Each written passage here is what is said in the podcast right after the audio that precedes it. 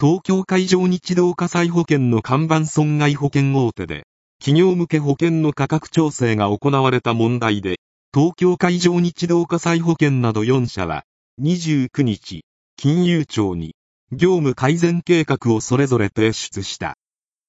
Four major Japanese non-life insurers announced on Thursday punishments of 132 officials over a price-fixing scandal involving insurance contracts for corporate clients.